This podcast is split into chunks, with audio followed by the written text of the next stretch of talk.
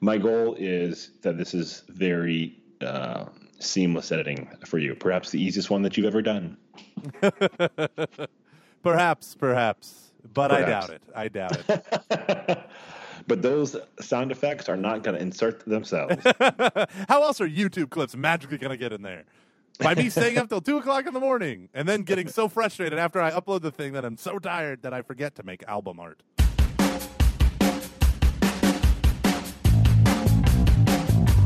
Oh, Luke, why don't you tell people the good news that's coming into the mail, came into the mail already, and uh, will come into the mail tomorrow?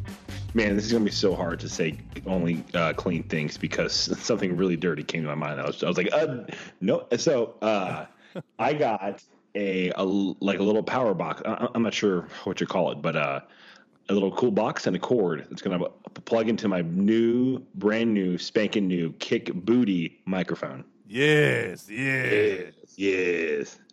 Yeah, that's right. I uh, because of our Patreon supporters, um, we garnered enough cash flow to purchase for Luke a new microphone, a new Focusrite uh, little breakout USB box. So the microphone connects to the Focusrite thing, and then it's a USB connection to the computer. Really great products, and they work for me. That's what I use. Thank you, Patreon supporters. Thank you guys. I like I really had a moment of uh, profound gratitude and uh, it was Arousal? just no, I actually had a funny joke that I was going to send you when I got it, but I did not because you know keeping it PG tonight. Um, so I'm going to sneeze really quick. I'm so sorry, everyone. Mute. Oops. Did he get to the mute button? He did. He's muted, ladies and gentlemen. Now we can talk about him behind his back. I was so I was like I was like I was like I'm about to hit the mute and then I started to sneeze. I was like oh that's really awkward and weird. Mute. Mute. but anyways, uh, to all of our people who support us on Patreon, I am so incredibly humbled and blessed and grateful. So thank you. Yeah, and speaking of supporters, we have a wonderful advertiser that we're working with. Great product, great company. Uh, friend of mine uh, and friend of the show, fan of the show. Uh, Edmund Mitchell reached out to us, and this is now the third week that we're doing the ad for LumaBox. It's lumabox.co slash catching foxes. You got to add that slash catching foxes because it'll take you to a special landing page where they'll be like, oh, wow, going on catching foxes, advertising with them magically gets us a million new thingies and we sell stuff, you know? Isn't that how it works, Luke? And uh, you can also, when you buy the really cool stuff, you uh, type in the coupon code "catching foxes" and you get ten percent off. All So- one word. All one word catching foxes for 10 for 10 percent off so what is what is like a luma box It is a subscription box that you can get one month, three month, or 12 months. Luke, I'm so glad you asked. And it's filled with old used Christmas lights, hence Luma Box. yeah so you get a box of that and you're like wow i'm supporting a millennial enterprise and you put on your uh warby parker Glasses. Mhm. glasses then you cut up your brew your blue harvest uh food and then you order your one like then you play with your sci-fi box toys that you get from that one thing and that's on the, the nerdist and you're good to go Yeah, yeah, So- yeah. While you eat your nut butters and uh, drink a kale smoothie. But no, so LumaBox helps support Catholic artists because they source all these like great different stuff for up and coming artists and musicians and stuff. They put them in this monthly subscription box because life is better when it's filled with beauty. And so it's an excellent way to support a wide range of Catholic artists and uh, and different creators and all that stuff. So it's really cool. It's a great idea from very a very hipster couple. And uh, yeah, so we want to thank LumaBox. Lu- That's lumabox.co slash catching foxes uh, for supporting us. Uh, so go there, go check out their website, and then go to uh, when you're checking out catching foxes, all one word for that 10%, that sweet 10% off. That we call that the catching foxes disc bump. That was horrible. I'm sorry, everyone. I am so sorry. Boo, Luke, boo. You had true love, boo. Yeah, I killed it. You waterboarded it? Is that what you just said? No, I know. I said something worse. I said that. Why would you go there? I don't know. You told me I, I wouldn't have to edit this podcast. No, I don't know why I said that. Luma Box for sponsoring us for the last time. yeah. yeah, well, we're going to be editing some of this shit out. So, uh, Sorry, that was at the uh, five minute mark for your there. yep, yep. That was the old Luke. That was the old Luke. This is the new Luke, the PG. Luke. This is the this is the uh, this is the Disney look with the big wide eyes and the round body parts. oh, so many jokes I want to make. So, anywho, Luke, uh, you got a big event coming up, right? Do you have a thing? Yeah, you- got a very very big conference that I put on next week called Abide. I'm very excited. It's actually it is in my opinion one of the coolest things happening in youth ministry right now that nobody really knows. And I'm I'm not it's not it's not because of me. It's uh, all my Oh, buddy no. Brad. Oh yeah, nothing, nothing to do with you at all. I was uh, like, there are times I'm like, holy crap, who is in charge of this thing? This stuff really has got to get done. I'm gonna go complain. Oh my gosh, it's me. I have no one to complain to. Oh crap, I'm an adult. You mean I'm supposed to get this stuff done now? Oh, that's a lot of work. this is going to be difficult. What with all my Facebooking? I probably should have done this when I was trying to find um, Infinity Wars rumors. Do you know what is so hard? Do you know what's so hard for me? Okay, so I give for this movie because it's going to be so freaking sweet. yes, but I give talks. I give a lot of talks at my church, right? Mhm. And I have to prepare for these talks generally by reading a bunch of stuff and figuring out my thoughts and stuff. What? No, no, I didn't say anything. Mm. I didn't do air, air quotes just then. Run the word prepare. Fair enough. But so lately, I've been I want to do a series of like pre-evangelization type stuff, which means uh, answering atheist objections, agnosticism, world religion stuff. And so I'm doing all this research, and it's so funny because I have all these books in my house. I have a handful of books in my office. Some are popular, some are more academic, and I'm reading these things, and I'm like, should I should I just save reading this stuff for work? And then when I'm at work and I'm actually literally doing research, I feel so guilty that I'm not emailing. You know what I mean? Like, or, or I'm not typing out a talk. Like, if I'm not clickety clacking mm-hmm. on a keyboard, I feel like I'm not working. So uh, the other a day. I, I I know, I know. The other day, I went to. I went. I, I did it on my lunch break because that's kind of like how I'm negotiating this. I was like, well, I'll do all this reading and research, but I'll do it on my lunch break. So I'll just take an extra long lunch, and I'm kind of double dipping. But it's literally for work. But I still I don't know how to deal with that. How do I reconcile? Well, you just basically have to say, screw the man, and you have to say, what would um, Hans von Balthasar do? And he'd be like, go and read stuff. Go and commune with God. Don't answer email. That's stupid. Yeah, and then he would say, uh, "Do theology on your knees. Pray just as much as you study." And I'd go, ha, ha, ha, ha, "No." And then I, and then he'd be like, is anyone in hell? Probably not. And he'd be like, "Ugh, dare we hope? Dare we hope?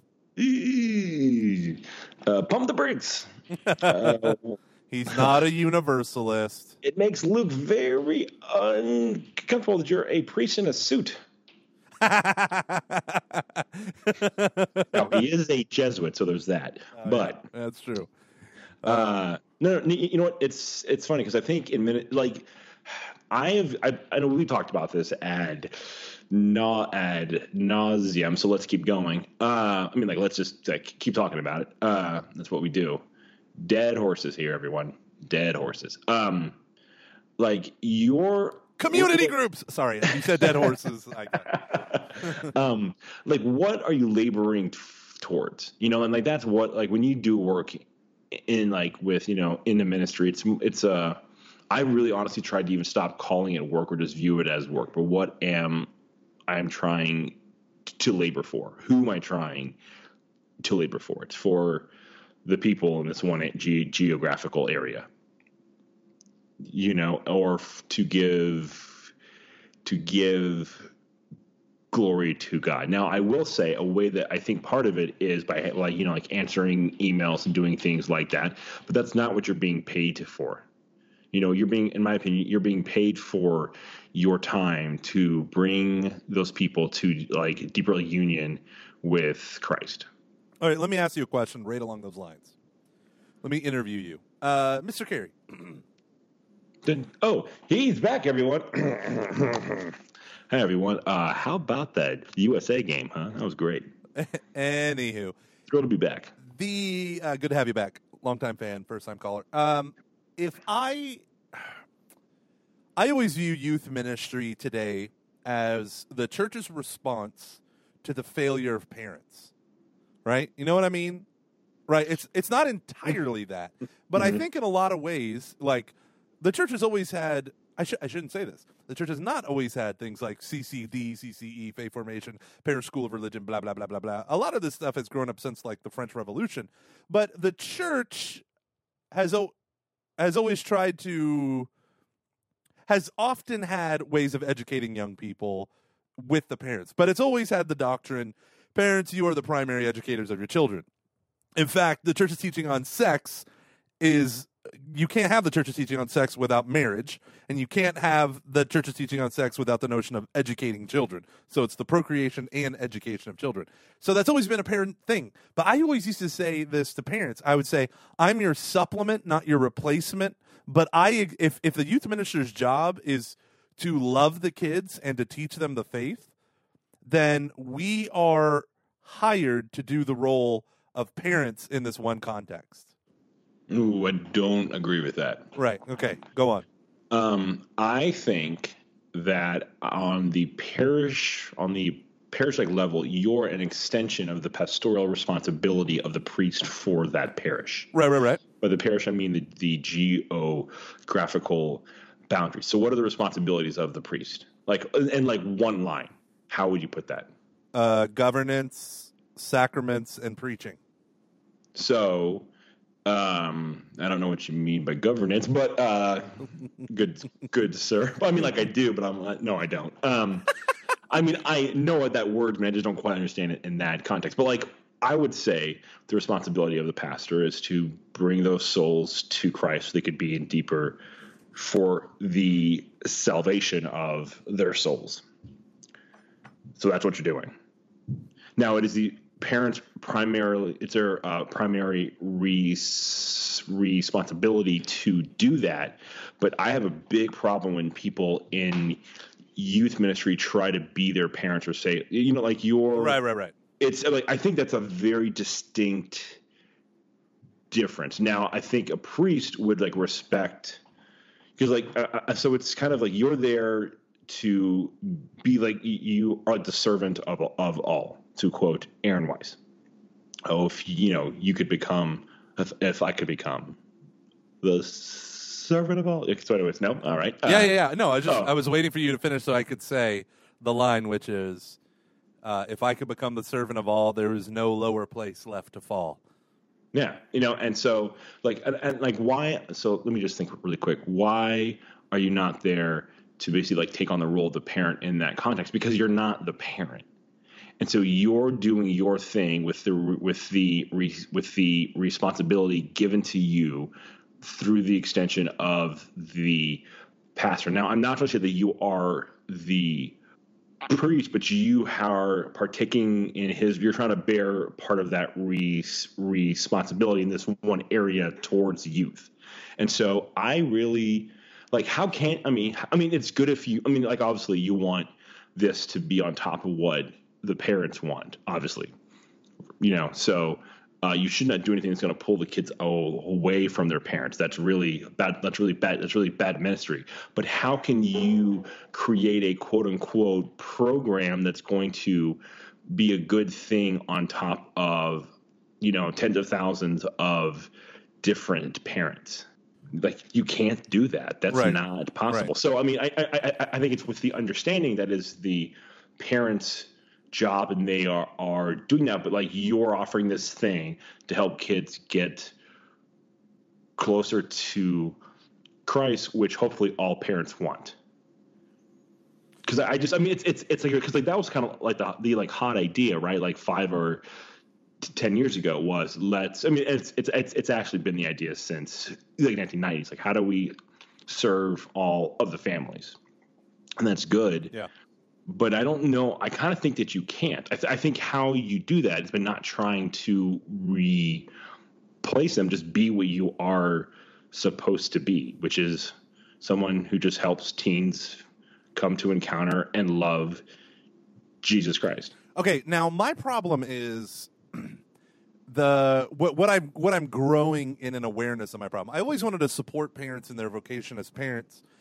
And so, you know, I would have conferences when kids are in trouble and I would connect with the parents and just try to reiterate what the parents want and if, if it's a good thing. Um, because I'm not I'm not a parent, but you know, you have that just when you get that second voice, you know, that's not a parent, all of a sudden the kids are like, That's a really good idea, you know. And uh, yeah, yeah. Right. So you always try to do that, but then there is this this notion that I think is is really terrible. We love to segregate everyone all the time.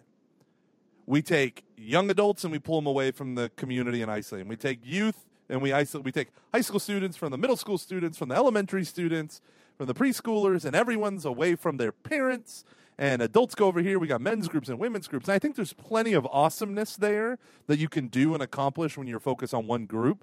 But I think it is a one a reflection of the culture rather than of what the church needs, namely the kind of Germanic models of education that we've adopted.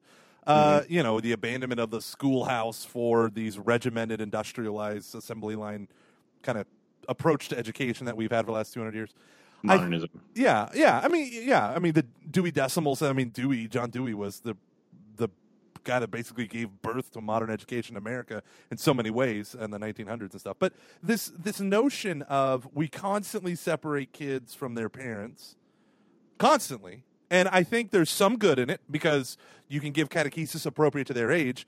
There's some bad in it. You're divorcing the exercise of their faith from the life of their parents, right? Uh, and there's plenty of like neutral stuff in there, like you know, some good, some bad, depending on the kid or the family or whatever. But I do think on net, it is we have to be more creative about involving the family, and I don't just mean mom and dad; I mean brothers and sisters too. That's it. So, are, are, are you talking about youth ministry specifically? I'm talking about parish life across the board. Parish life. Oh, yeah, absolutely. Well, honestly, I think that um, which means youth ministry because what how do kids have contact with the parish when they're in high school, except in youth ministry, right? There's mass, there's youth ministry. Maybe they're mm-hmm. an altar server, maybe their Boy Scout or Girl Scout troop meets on the campus, right? Mm-hmm. But you know, I think but there's no real other way. Yeah, I, I mean, mean, there are a lot of parishes there that ways, but there's nothing. Yeah, a lot of parishes do whole family catechesis, or they'll, you know, there's all these different different uh, catechetical models that address the whole family. At St. Lawrence Church, where I was at, there's a wonderful program. Can't remember what it's called, Families in Faith or something like that. Uh, Five Iron Frenzy, FIF. Um, they, they, that was cool. I like that. The people, the families that went, like it was so difficult to get a new family in there because the families that have been in there loved it so much they never left. Do you think we spend too much time in cate- doing cate- doing catechesis? Doing cats, yes. Doing catechesis, pro. Well, what do you mean I mean, by doing catechesis? You mean yeah, instead of doing initial proclamation?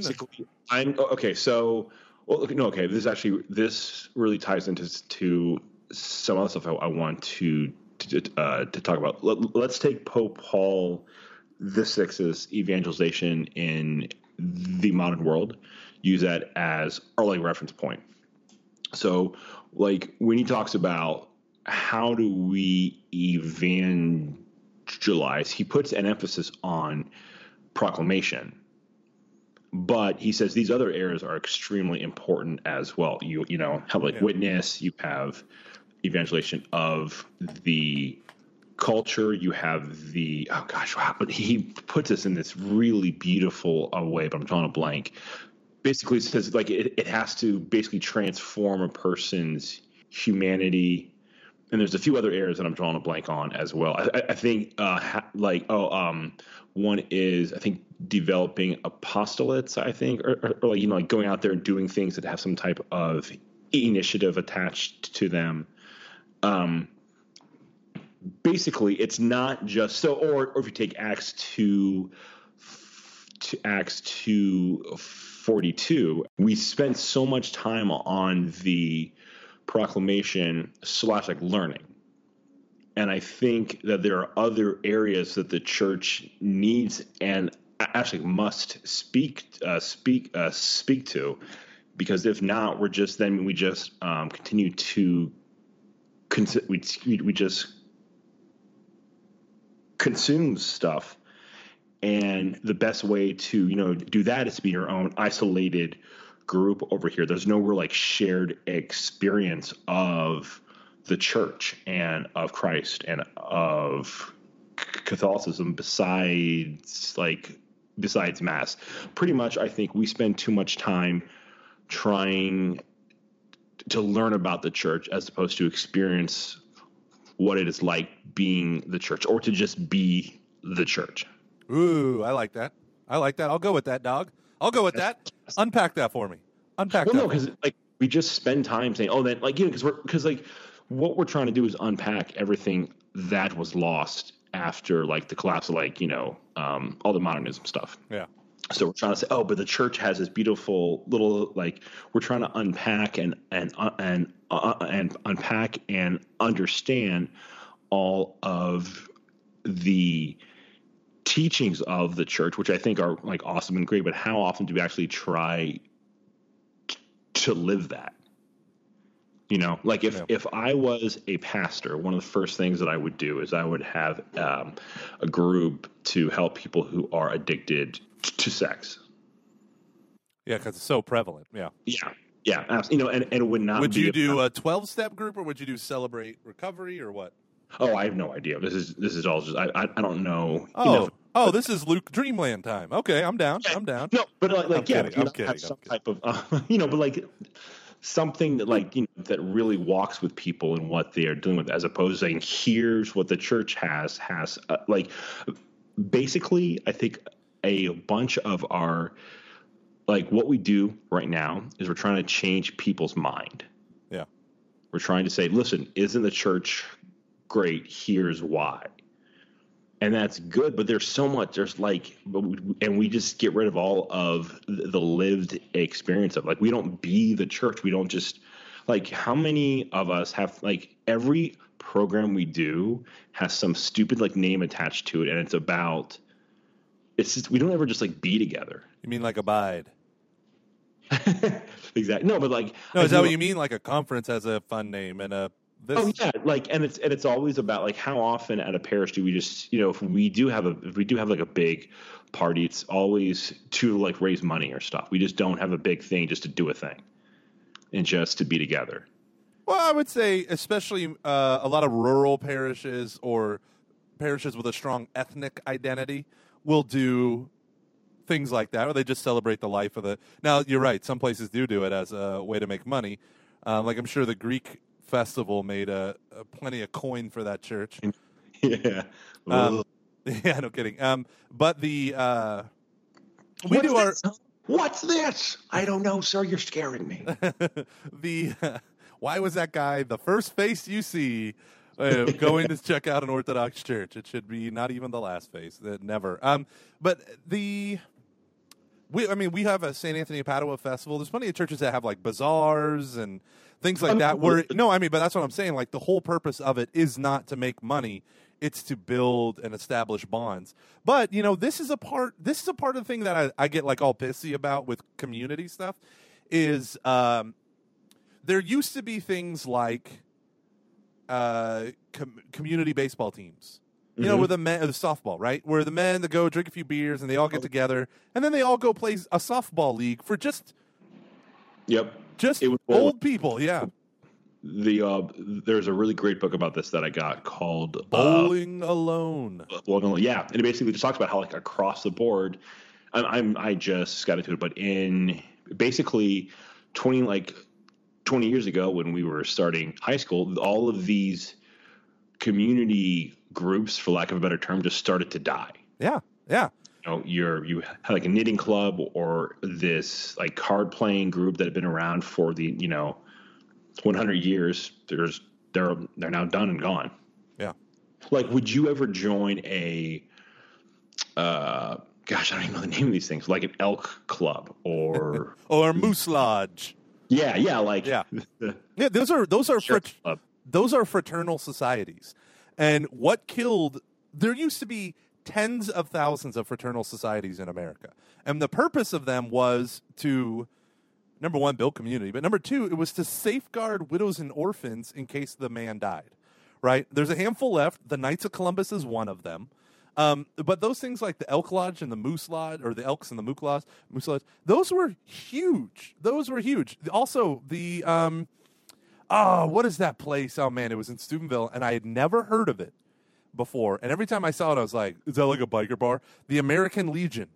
Oh yeah, yeah, yeah. Yeah, I had I have never heard of or seen an American Legion anything until I, I went to Ohio didn't and, know. I, would always heard of it, but I had no idea what they did. Yeah, they I mean, existed. Yeah, and the the reality is, like in most small towns, like the the parade, which everyone went to, the parade would uh, either start or end at the American Legion, or you know, it's like start at town hall and end at the American Legion.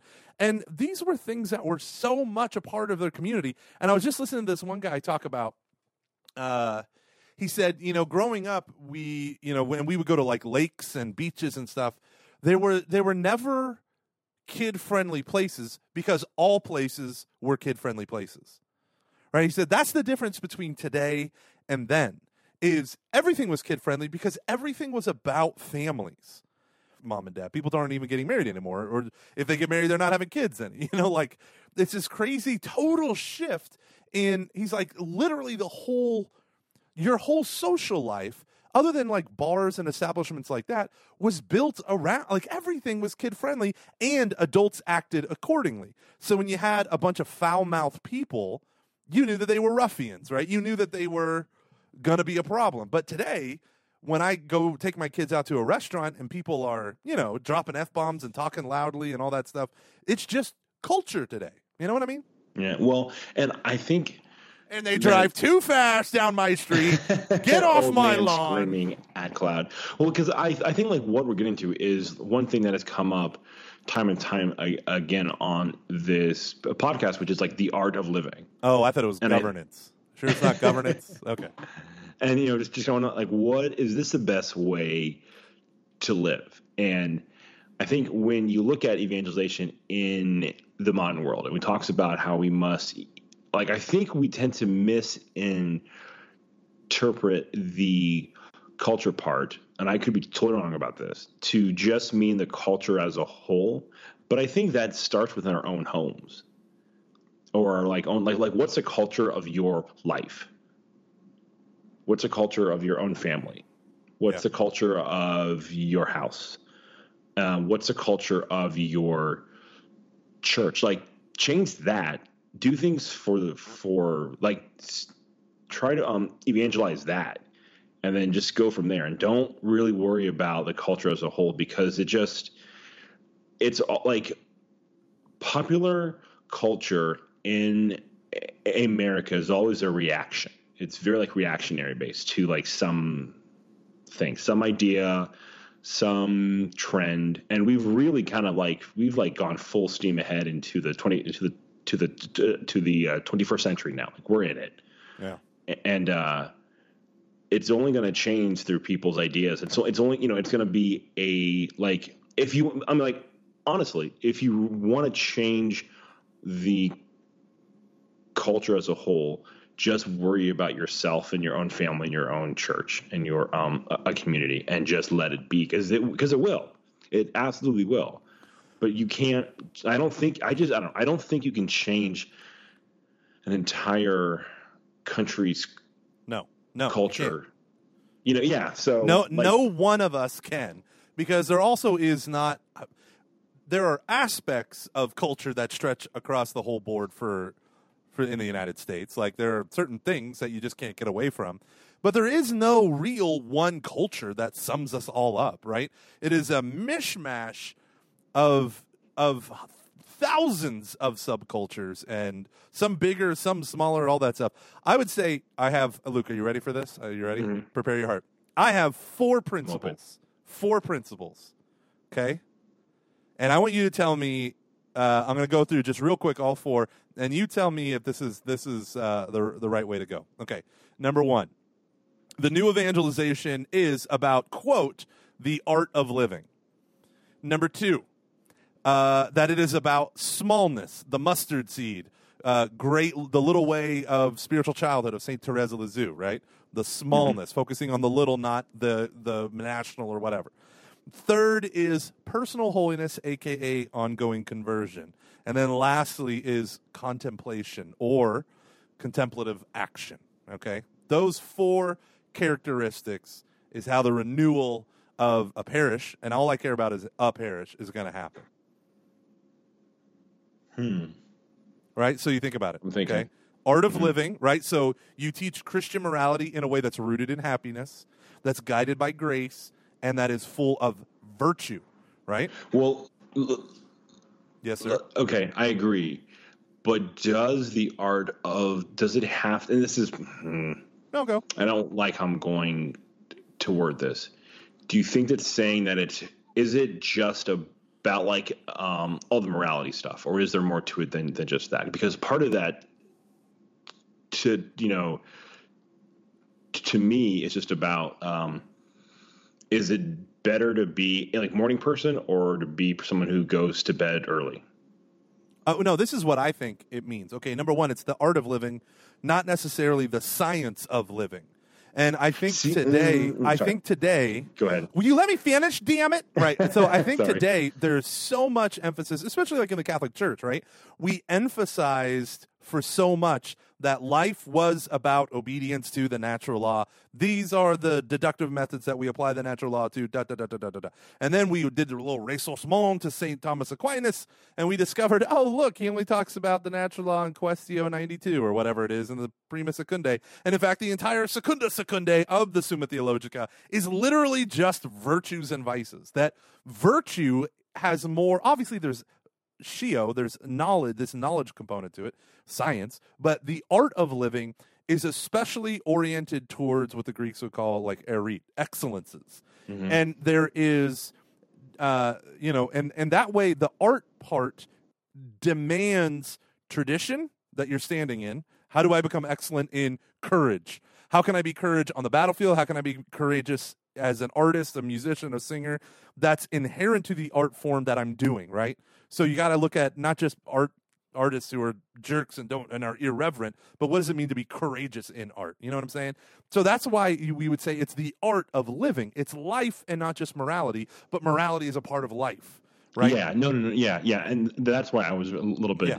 hesitant. But like, I just mean that I think you have to start from the top and go all the way down. Like, what's because I think what has gotten like lost, and I've and I've it's only really been the past two to three months that I've started to really understand this, or really trying to contemplate this. Is what is that the the clothes that I that like I wear, what does that have to do with a morality? Yeah. And I think that I I think that they are linked.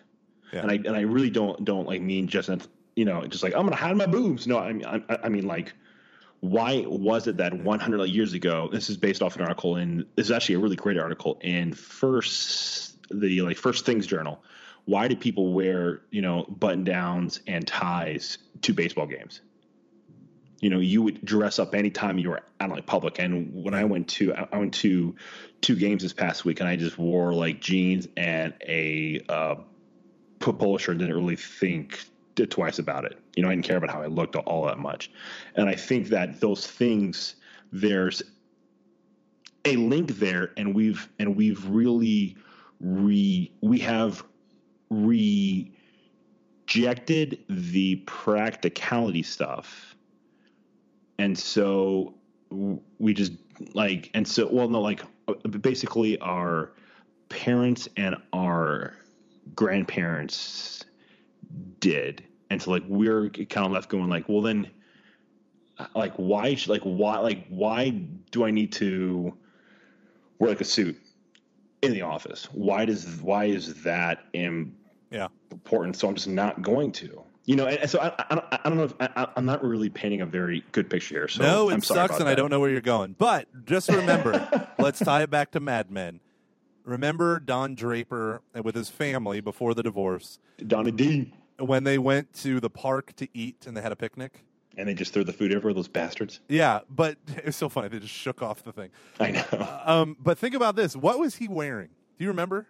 Yeah, he was. Oh, of course. Do I ever? Isn't I believe. it? But it, no, I just want to say, isn't it funny how him relaxing at a picnic with his family, everyone got dressed up for it. You know, they might he might have worn shorts and they might have been extremely short shorts, but you got dressed to go relax. Mm-hmm. You know, um, that famous story recently of um, a teenager being denied access to United, to a United flight. We came like three days after they dragged the guy out um, because she was wearing tights instead of pants or a dress. And all these people were like, How dare you do this to a woman? Oh, you pervert, sexualizing every inch of a woman's body, blah, blah, blah.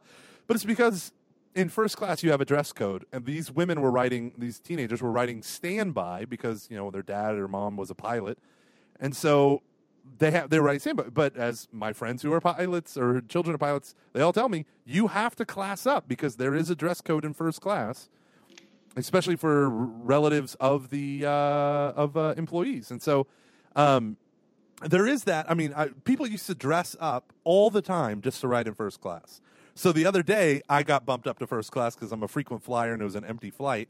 And so I immediately reached into my carry on and pulled out a collared shirt and put it on. I was like, whoo, good thing I had that handy. Uh, because like you're supposed to be classy in first class. You're supposed to have some class in first class, right? But I, but I, and how this, yeah, I, I agree. But I think how it ties into the art of living is we need to understand, okay, why? Yeah. Because if not, then it really is pointless. You know, like I don't get dressed up when I go to mass, and I used to actively not do that in college because I'd be like, well, I, well, I don't give a crap. Like I don't like why do like why do you care how I look when um, I go to mass? And, I'm- and I'm starting to understand that like why that was a that why that uh, I'm was a thing, and why that wasn't because it ultimately goes back to a who. But if the, but if like that why isn't is not understood and really if Yeah. if I don't in if I don't in internalize that then it's utilitarian and pointless. Yeah. And yeah, but just- I I think what's what okay, let's let's hang on this a little bit longer. I, I remember I was talking with a woman who said, I hate going to the Novus Ordo Mass because everyone there is so informal. And I said, America is informal. No one wears suits anymore unless you're like a lawyer or a day trader or something. Like, very few people really wear what we would consider formal work attire at all anymore. Um, corporate jobs, whatever. There's very few jobs where that's required. And when it's required, I'm sure it's seen as like, ugh, this is a burden, you know. Mhm. Um, but I would say all of America has become, in, uh, in the Western world, has become much more laid back, Im, uh, informal. And I think you use the word utilitarian. I would say that it's the opposite that's utilitarian. What's utilitarian now is well, why do I need to put on a tie? I don't need to. That doesn't make sense. I'm going to a baseball game. What I need to be is dress comfortably, and that's it. You know, and I think I think one or now I'm not advocating wearing a, a suit to a baseball game, which if we've seen, and I think we all have a league of their own, all the men in the stands are all in suits. Um, Mhm. And so I think I think the utility used to be my playground. this used to Sorry. be my childhood. There's no crying in baseball. That's such a that's such a good that is a great I love that song. It's a good Madonna song. Good job, Madonna. Then you went crazy. Oh wait, you already were. Um, Vogue. Sorry, go on. but you know what I'm saying? I'm saying like I think Yeah, it's no, more I- utilitarian yeah, now. right, it's just right, what that's right. surrounded it is a I mean- more informal thing. So it's like, well, I'm going to the gym. I'm going to put on my sweatpants. Well, I'm going from the gym over to you know this public thing. Well, I don't care. I'm just going to keep my sweatpants on. Oh, I'm going to go pick my kid up at daycare in a sports bra. Hmm. Well, that doesn't matter because I'm just picking up my kid. I don't need to get dressed up to No, pick up my true. kid. You know, and that's you see that all all over the place. And one thing that I'm that I'm that I'm also trying to to understand is that the action has to come first, and that like motivation or the why will be understood afterwards. I just like this image of you refusing to dress nice for church. I just get so pissed off at people at school. That's so funny to mad me. about that. I know it's because I just don't like being controlled or told what to do. So, and I just felt like it was like, oh, you you always get dressed up for mass on on, on a Sunday, but like that's what you. I was like, yeah, you should always go, you know, bleep bleep bleep. Yourself. And then I would, you How know, much of that be all moody and storm off? Right. Honestly, how much of that is rooted in this ideological stance, and how much of it is rooted in screw it? I just want to be comfortable, and I'm not going to go get all dressed up. Um, I mean, like, uh, like uh, honestly, honestly, well, um, okay, so I'd probably say 80 20. So it's when, like, I just want to, like, when I'm doing it, I just don't care. I just want to be comfortable. But it was when I was told about things or when people would bring that up, that was when that, that other 20% would, like, you know, pipe up and go, no, don't, don't tell me, uh, uh, uh, don't, like, tell me what I should do. Now I'm just, now I'm just not going to go. So I just wouldn't go for a bit. you're so Yeah. funny. You're so funny. yeah. So, Luke, Wonder Woman, huh? Not not bad. Yeah, not good. No, I thought it was good. It's not great. Uh, the more I ponder, the less I like, and I have not read reviews. you know Usually, reviews totally change my mind. I I have actually right. I'm like, this is what I okay. Here's my deal.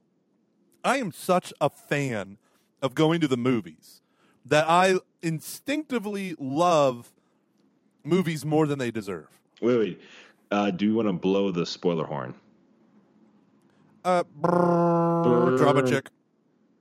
so, would- so I'd say if I'm going to give us five minutes to, to talk about this, so skip ahead five five minutes if you don't want to be spoiled. Okay. Sp- uh, spoiled for Wonder Woman.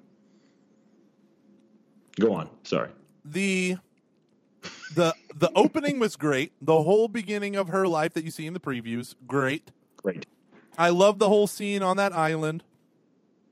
Mm-hmm. And The World War II stuff. I'm sorry. The yeah, World War One stuff, right? stuff. The Great War, right? All that stuff was great. Totally liked it. Chris Pine, their chemistry, the fact that he never took the spotlight from her, good. They really doubled down on a female character, and they did it right in so many ways. Mm-hmm. Chris Pine's a great actor. Okay, literally, the whole ending was the worst. The ending, the more I think about it, the more I hate the ending. What do you not like about it? Okay, this is Zack the Snyderish for one. yeah, this is the spoiler that okay. She thinks that she's going to hunt down Ares, the god of war, who's causing all this, and once she kills him, it'll all end. Okay? All the war World War 1 will end. So she kills a guy that she thinks is Ares, and the movie definitely goes overboard in making you think it's Ares. And then you find out it's not, and you find out who the guy is. And then the ending, you you're just sitting there, it's like, oh, oh, right, it's through the power of love that you have with Chris Pine that seems so artificial and crappy and fake. and it literally, it's a power of love. So how does it end? It ends with the typical DC fight scene, right? Really Yeah. big people throwing stuff, hitting each other, buildings getting destroyed, and you one need to listen to the Garrison and like Leech review. They Okay, well, let me just say this. And then it ends with this totally weird where it's like, I'm going to hit you with all my power. And, oh, look, you just collected all your power, all my power, and just shot it back at me, and now I'm dead. Okay. Like, it's like Superman in Man of Steel, where Yeah. he's like, I'm fighting you and punching you as hard as I can through buildings and laser beam eyeballs and all this stuff. And then it's like, well, I'm going to have to break your neck now. And it's like, what? You should have done that 20 minutes ago. How did your punches not break his ribs? How are you breaking his neck? Like, that doesn't make sense. And then her, she gets hit. She gets hit with all of his rage and energy. And she just collects it and looks at her hands and then aims her hands at him and then beam of energy weapon thing kills him. Done. Boom. so I don't read a lot of comic books, but you do. Do they fight a lot in comic books? Yes. Like, is is the majority of them just just, just people just like beating the crap out of each other? Yes. So I mean, but that like. Because it seems to me that the problem with a lot of comic book movies is that they just fight too much to the point where it's like, well, like not everything has to end in a fight. Yeah, it does. You know, that's that's what That's why book they have muscles and boobies. okay you you know what um one thing that i really did that i really did like is they could have made that very hypersexualized like you know her outfit all of the chicks on the Yeah. island like and they didn't and i love that Yeah. like I- I really enjoyed the fact that it wasn't tempted like to like lust after all of these women in Right. this film. It Right. was just it was honestly really relieving. And I was surprised, and I I I think they did a great. The, my favorite parts were the parts of them on the island. I I think I really because I I mean this is gonna sound weird, but I find the the the First World War to be incredibly interesting. Oh yeah, So I loved like that, that like open like battlefield and stuff at at at first, and when she crossed through like no man's um, Yeah. zone, it wasn't completely realistic in terms of like what it would have been like to cross that. Yeah. But they got as close as you can get in a film that's you know about a girl from a you know hidden island. um, yeah, and I, and I that- love it. Yeah, and I love it that you got little glimpses of like the mud that was just claiming people Yes. and horses and dying Yep. people were just everywhere around you as you're marching to the front and people are marching back and you're just like, "Wait, what? This is this is war?" I'm walking to a trench and we haven't moved in a year. And if you listen to Mhm. what's his name's hardcore history over the Yep, Yeah. that was on my mind so much. I was like, oh, Absolutely, and and J.R.R. Tolkien, because of his World War One experience, like the whole um, the marshes, the dead marshes that go right up to Mordor, was that mud, and and they do this one scene that I really liked, where uh, there was a horse, a couple horses pulling a cart, and they were stuck in the mud, and they couldn't get out of the mud. And she's like, "Why are they beating that animal?" And it's like, "Cause they're trying to get it out of the mud." And she's like, "Well, why don't we help them?" And it's like, "We don't have time. We have to go." And you would just see people dying because mm-hmm. they're drowning in mud over the course of 48 hours and no one can get them out. Oh, it's Yeah. so gross. So gross. yeah, So the movie did a good job with that. I think I, I really liked I liked Chris Pine's character. I did not care at all. This is the problem with every superhero movie. You know the superhero is going to win. You know the bad guy's going to die or be arrested. And so there tends to be this total like crappy villain thing. Like do you think that Chris Pine is actually dead? Yes. Yeah, I mean, the only way he wouldn't be is if it's like the Dark Knight Returns. it. That's true. I'm just And- saying. And the Dark Knight Returns, flying with a nuclear weapon and having three seconds to eject. Um, so stupid. I know, but the uh, the what was Ten it? seconds. Ah, what was the name of the Marvel movie with the magician dude? Doctor Strange. Yeah, I mean, his the bad guy was so like the really big bad guy, uh, Dormammu, so stupid, so stupid. Like you didn't care, you didn't care about any of this stuff. Mm-hmm. Yeah. Yeah. Ugh. I think. Do you think that? Okay, so now we're back, and we're not going to spoil anything. But do you think we're at the end of? Is this the end of like the comic book movies run? Nope. Like, is this as Nope. good as, as I mean, okay, so not okay, not the end of it happening because they're going to keep pumping out these Yeah, films for will. a good another 10, 10 years at least. But do you think we're because like for the most part, these films have been pretty good. Yeah. The yeah. only there's only a handful of the you know twenty big movies like this that have come out in the past. Like let's go eighty, uh, actually almost ten years now that have been truly awful. They've all been the DC movies for the most part. Thor Like, two. Uh, I don't know. Yeah, See, Thor's, yeah. I mean, but like, if you- if um you were to like look at all of the Marvel movies, they've they're they've got a great they have a yeah. great batting average. I mean, they're probably batting like 800. So like, you know, it's only that like one-off film that's like you know not as good. Mhm. But I think I don't know. So, but like when, but at some Somehow, point in time, somehow, Baywatch has to be incorporated into the Marvel universe. but like when does it like when does it end though? Like when does it stop being good or interesting? I'm going to tell you something, Luke. I'm going to bring back something you said to me. Some movie came out, maybe it was Avengers 2, and you sent me a text message. Do you remember this? Mhm. And I said, you, or your text message said, I don't know. I mean, when is buildings blowing up going to get old? And I said, Yeah. Luke, never. It will never get old, right? That's the reality. We've been watching the same damn movie, Since 1995, and in no way is this depressing. but that's what I liked about the about the Civil War film is Oh, yeah. that for the Oh, most yeah. part it is pretty different. There's only one, two buildings blow, but it's not even the whole block. It's just a building. you know, it's the drama of the characters. But that's, also, but, it, that building was the Triskelion, so it was more like three buildings plus three aircraft carrier floaty battleship thingies. No, that's not in uh, Civil War. Do those things pull up? Oh, Civil War, Civil War. I was thinking um, uh, the soldier. Yeah, no, no, but but you know, but like that also took like eight movies to earn that. Yeah, yeah. yeah. To have a movie where it's just Iron Man, because that's actually the, the thing that's great about that, and then I want to tie into what I really want to, to to talk about is it's such a it's and like Age of Ultron has this as well, but you really Joss Whedon kind of there was too much packed in there, so it was kind of hidden. It's extremely nuanced, and it and it's um, and that's what makes it so good because if you understand those nuances, it's a it's phenomenal, and that's why I hope that For which movie? in so that's what I, that's how I feel about Age of Ultron, but especially true for I, I, I- think that makes Age of Ultron good, but it's what makes it's what makes um, all of the Civil War movie fan fantastic. I think is all of the nuances. You know what I loved about Civil War? Everything except the ending. Yeah, I thought the ending was great. I love the fight scene. Again, superheroes punching it out. I love that. I love the fight scene between Iron Man. But the whole plot was so ridiculous to get them to fight each other. See, but The, the Uh, it was ridiculous. It's no, this think so. guy staging blowing up the UN so that this would happen and then this would happen and then there's like literally a 50 chain link thing of No, series of events in order to get Iron Man and uh, Captain America to punch each other in the face at that location. Come on. I don't. I think he's. Just, I think he's just. Do, yeah. I mean, uh, uh, okay. I, I will give you that, but it's still interesting.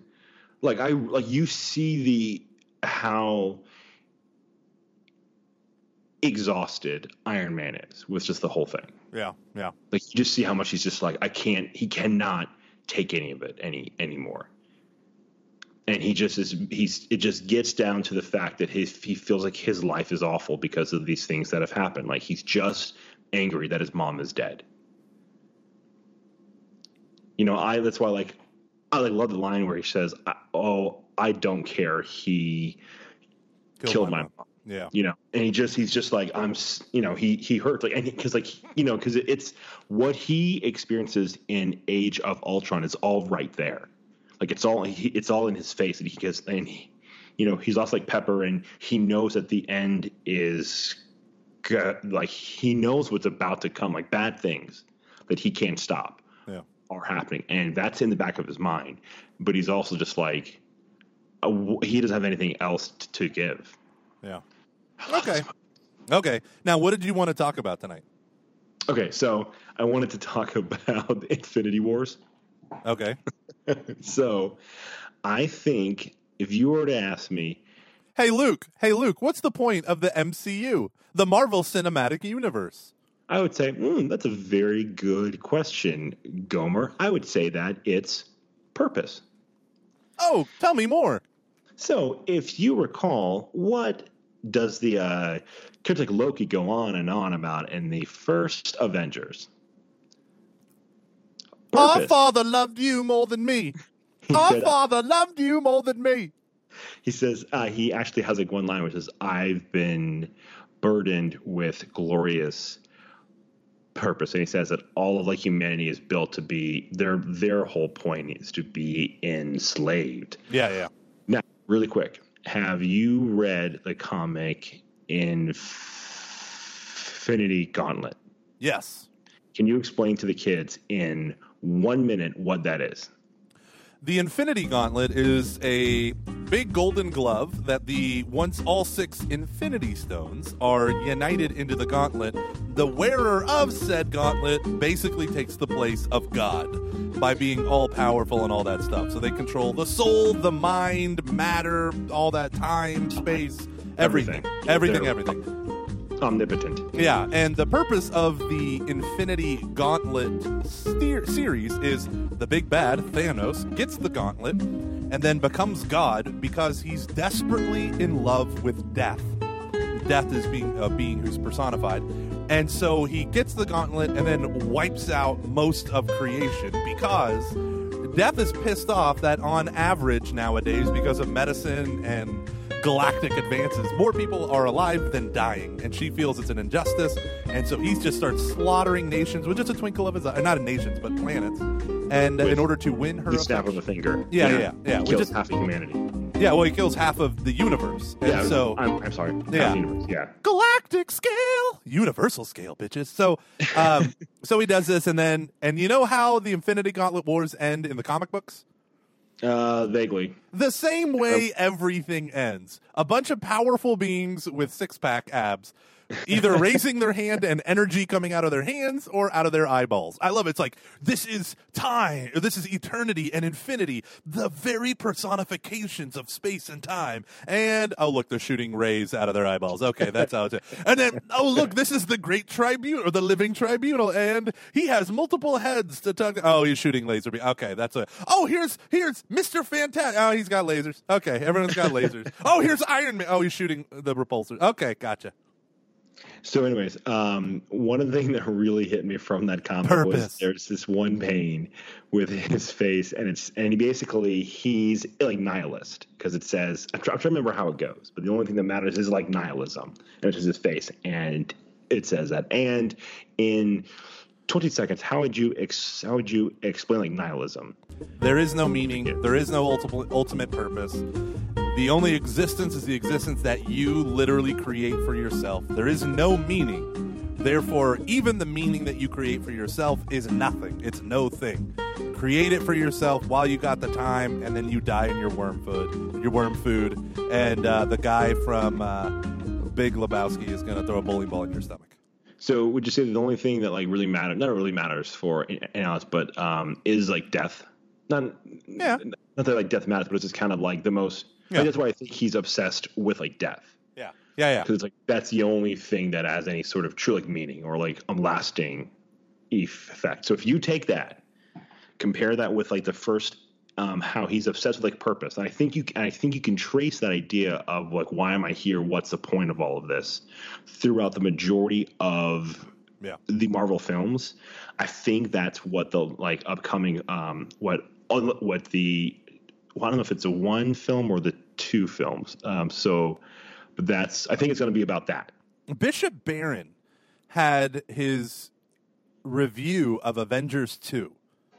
And I think I want to say that they took it down because there was one day where I was like, I want to try to find it because I, I disagreed with elements of it, but he still brought up some interesting things, which was uh, Joss Whedon's atheism was written throughout the movie. And it was his heroic atheism, right? And so it's like, you know, you stare into the abyss, uh, you know, smiling or whatever. Um, but there's a notion of like these these Avengers. You remember the ending scene where there's like the statue of the Avengers, Yeah, and the yeah. camera just weaves throughout it, which was weird. He's like, this is like that was weird. yeah, he's like, this is like a heroic idol, uh, uh, you know, not like a literal idol, but like these, like these statues of So, heroes. Yeah, yeah, but but but heroes in terms of like Greek myth type stuff. And you know, they go and they dared great things and achieved great things, but like the creation of the um of uh, the Vision, right, the robot dude, his whole thing, what Bishop Barron was, he really drove into this whole thing where because when the Vision first, I, I think, became conscious or whatever, he said, "I am." right? And for him, that was like Joss Whedon's atheism coming out, drawing on these biblical narratives, but being like, but this is the work of our hands. That's why he's, it, you know, and all this. So he drew some like really interesting parallels with hardcore materialist atheism and no, no, no, Avengers 2. Like that was his take. But then I think they took down the video because it was a negative review of a very positive movie. That's my, I don't know. So, but oh, sorry, I, th- I thought you had uh, this other Nope, point. I'm done. That's interesting. No, but I, I, I just think that um, I mean, I would uh, that that's actually very interesting. But I think because you don't really get that as much with Age of Ultron, but you do get this. They all have like a motivation, and and I'm not trying to say that that is their purpose, which is to be like motivated, but like, but you know, this is actually more in the Civil War uh, film, like when he says like, "Isn't that the point? So we don't have to do this anymore, aren't we? Aren't we? Aren't, aren't we doing this? You know, to make the world like?" Because they're really trying, like they're trying to wrestle with not just the how we go about doing this, but like why are we doing this? What's the end game here? Yeah. And um, I don't know. I so I I, I, I just think they're I, I think they're going for a pretty profound thing, which could be what's the point of existence with within the Yeah, yeah, so yeah. I mean, I, so I, I'm I'm I'm really hoping that they take that route. It, I feel like it's going towards that because I've heard that they're going to stick relatively close to the comic for uh, all um, of his motivation for for all of um, all like Thanos's his motivation for wanting the gauntlet. That was all. I just thought it was interesting. I'm trying to unpack it still. Yeah, uh, right now I found um That was really cool, Luke. Thank you. Yeah, look, that was really cool. Uh, it's really interesting because I just I googled uh, for it, and there's one that says "Power in a Pause." I think that's the name of the website. Haunted by Humans.wordpress.com. He said how Father Robert Barron, not Joss Whedon, made the Vision into an atheist. And uh, he said that Avengers Age of Ultron, Father Barron declared it a Nietzschean parable. Director Joss Whedon is a proud atheist. And of course, when an artist does their job properly, they do embed in their work an imprint of themselves to varying degrees. And he linked to it. And so I just went to it and, uh, yeah, he says, oh, good, I remembered it right. Father Barron's central tenet, the point upon which his entire argument rests, is that vision upon erupting into existence and being asked for his name replies, I am. And then he points out, blah, blah, blah, like, you know, he's taking over something good. Bishop Barron says, uh, okay, so this is why he calls him uh, Nietzschean, right? So at one point, Ultron uses the phrase, what does not kill me makes me stronger. Um, and that uh, with the death of God, uh, that we are beyond good and evil. That's essentially the nihilism of it. And so that the Superman will walk into that space beyond good and evil and get rid of religion and conventional morality in order to assert his will to power and effectively become a god. And so he says, um, basically, with through technology and hyperviolence and blah blah blah blah blah, he says. And the most remarkable instance of this technologically informed self assertion is the creation of the Savior figure, who self identifies with the very words of Yahweh in the book of Exodus. But he is not the Word become flesh. Instead, he is the coming together of flesh and robotics produced by the flexing of an all to human will to power. I find it fascinating that this pseudo Savior was brought about by players, and this is the cool part, on both sides of the divide, both by Iron Man and Ultron. Like hmm. Nietzsche's Superman, he's indeed beyond good and evil which is precisely why he cannot definitively solve the problems that bedevil the human race and can only glumly predict the eternal return of trouble. Uh, yeah. That's actually really interesting. Right, and then he says- true because right. so yeah. And then he says, if you have any doubts about the Nietzschean intention of Joss Whedon, take a good look at the image that plays as the Avengers comes to a close. It is a neoclassical sculpture of all the major figures in the film locked in struggle, straining against one another. It is in complete conformity with the aesthetic flavor by Albert Speer, Leni Riefenstahl, and other artists of the Nazi period, meaning that they were proponents of Nietzsche and the will to power. Hmm. But see, here's the thing, though. Yes. Joss, uh, Joss Whedon is not involved anymore, which does kind of bum me out because I, I, I, he's a phenomenal, he's a just really great writer. Yeah. Um, it's the Russo brothers, and it's ultimately Kevin Feige. And there's a lot of uh, Christ images in the Civil War film. yeah. Like you could really. So I, I, I I'm not trying to say it's going to be this like extremely. I mean, God, I mean, I hate this term. So I don't think the film is going to be like, "Isn't Christ great?" You know, I don't think that's how any of That's a good point. Infinity Wars is going to go. But I, I think there's going to Wouldn't that be be awesome if Thanos is destroying the universe and Christ just comes back and that is like literally the apocalypse? He's like, What? Do you think it was going to come any other way? this guy is clearly acting like me. He thinks he's the, the, the God Messiah figure. Don't worry, guys. I got this. Thanos is the Antichrist. Lasers coming from my hands now. He's gone. Da da. Jesus. Uh, yeah. No. Anyways, I just I'm just very. I think it's going to be very good. I'm so excited for that film. I can't even. It's going to be ridiculous. Yeah, and this guy's rebuttal. Can I tell you what the guy's rebuttal to Bishop Barron or Father Barron? Then it was Father Barron. Uh, he said the reason why uh, the vision he's not setting himself up, and neither is Joss Whedon as a Messiah or God. he's not even saying I am. He's saying I am dot dot dot, meaning I don't know who I am. I don't have a name. I just came into existence. He's not saying like I am who am. He's like I am uh and then he stops talking. And so that's that's this guy's rebuttal. He's like, "Listen, no, he's not doing this. The whole point of the vision is he's utter he was created to destroy, but he doesn't want to." He said, and so in Avengers number 57, when he says, Who are you, fella? Hawkeye says that. Vision says, You do not need to believe me, Archer, but in truth, I do not know. What is my name? I don't know. You think I'm a child of Ultron? You're not? I'm not Ultron. I'm not Jarvis. I am. I am. But see, that gets uh, well. I'm gonna I'm gonna keep this just with in the movies, but th- that's a good point though. I I think I really do think you're gonna be about what's your purpose. Mm. I re- I really think it's gonna be the overall motif of everything. Yeah. It's there. I'm just saying. Huh. Huh. Hire me, Marvel. Hire me, Marvel. Oh, shit. How am I going to edit this? Was that even remotely interesting to anyone? I don't know. I don't know. Can, can we, Let's. can I talk about, do you have a few more minutes or no? Do you have to go? Oh, sure. Yeah, no, no. I'm I'm just more concerned about you because you, you're the one who's got. Oh, oh it's going to be the last episode with a refrigerator. Oh, the refrigerator, you Can heartless just bastard. enjoy this? Can we just enjoy this before we get all professional and cool sounding? the refrigerator is the background of, of so many episodes. I know. I know. You're done, refrigerator. You're done.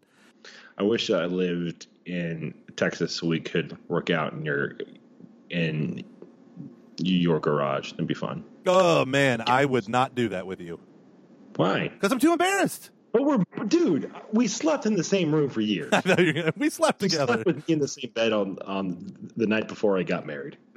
That's true. That's true. Several nights before you got married. and then one night of your marriage. That was weird. I was like, Aaron, go to the couch. Luke, Aaron, eh, Luke.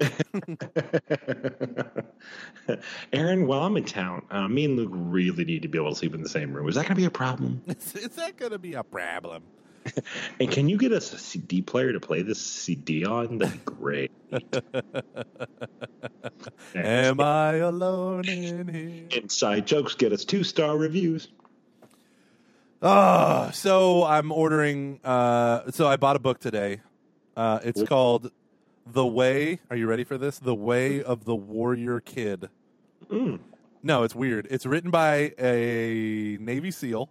Uh, I'm a little tired of that stuff, but go on. I know, I know, I know. But it's written by a Navy SEAL. I, and I've already, I love people who are in the SEALs. I'm not trying to bash that. It's no, but there is like a whole bunch Funny. of books all right now that are like a Navy SEAL tells you how to do uh, content management. You know, it's like Yeah, like, everything. oh, like I'm a SEAL. I know business. Yeah. Well, that I mean, that's this guy. He was a New York bestselling author with his extreme ownership. Um. Are they So all- oh, the, the- so he is, is, is, is the same guy who wrote Extreme yeah, Ownership? See, I like that idea. yeah. I really do. I, I think Well, that was his I- book. That was his New York Times bestselling book. So he followed it up with a book for children about getting stronger, and it's for grades like three to nine or three to seven.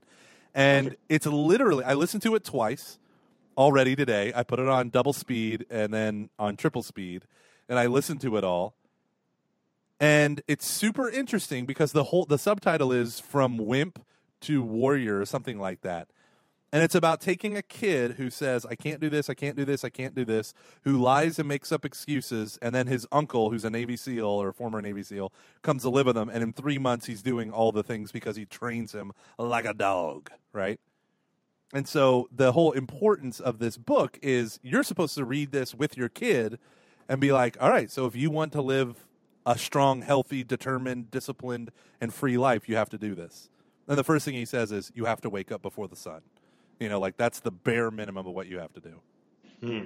But I love sleep. It's true. And dreaming of eating cheeseburgers. Yeah, I, dude, I'm having the hardest time staying on this keto, ketogenic diet. He says while drinking a beer. Yeah, I haven't touched beer, man. Oops. Yeah, I love beer so much. I do too. I do too. Okay, so I, I need to revise this. I was with my dad on Katiri's birthday at my parents' brand new swimming pool. Which may or may not have been awesome. And uh, Thanks, mom and dad. Out of the way, kids. belly flop. I literally belly flop because I thought it'd be funny. And it, I smacked so my bad. jaw on the. I was like, someone just punched me in the face, and it was a swimming pool. But uh, yeah, man, I had a, I had a Michelob Ultra because that's the beer my dad drinks because he's sad.